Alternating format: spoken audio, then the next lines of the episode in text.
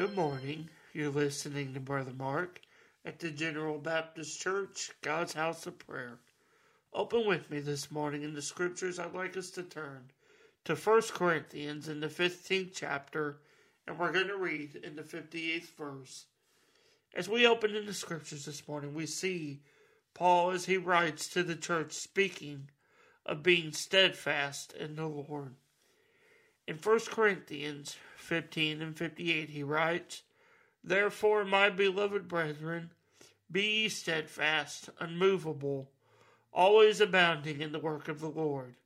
For as much as ye know that your, that your labor is not in vain in the Lord.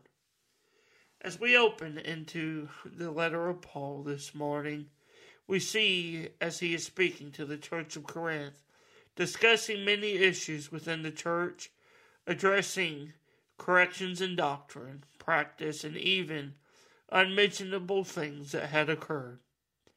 We come to this text where Paul begins to close out his letter. And previous to this verse, he had spoken about the finiteness and the corruption of this present body. But one day he writes how this body that goes to the grave in corruption will one day be resurrected as the same manner it went into the grave, it will come out, and so it will inherit incorruption. This mortal body that goes into the grave will one day come out immortal. And how, we may ask, is this possible? It is by the mighty hand of God that He will one day renew and remake what sin has corrupted. He will take the dead and corrupted and will make it alive. All of this Paul had discussed just previously before we come to the verse of text where it is Paul tells the church, teaching and reminding them to remain steadfast in the work of Christ or the work for Christ. As we read his letter today, the truth and his statement still apply so strongly in our daily walk as we are blessed with another day. We must continue.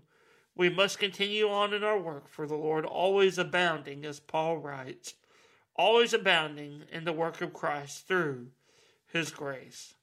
I pray as you li- as you're listening this morning and you read these words with me from the apostle Paul I pray that you let them dwell richly in your heart to be a reminder of steadfastness, continual perseverance, and to endure how we must endure in the work of the Lord. I want to thank you for listening this morning, and, and I want to pray you have a blessed day. God bless.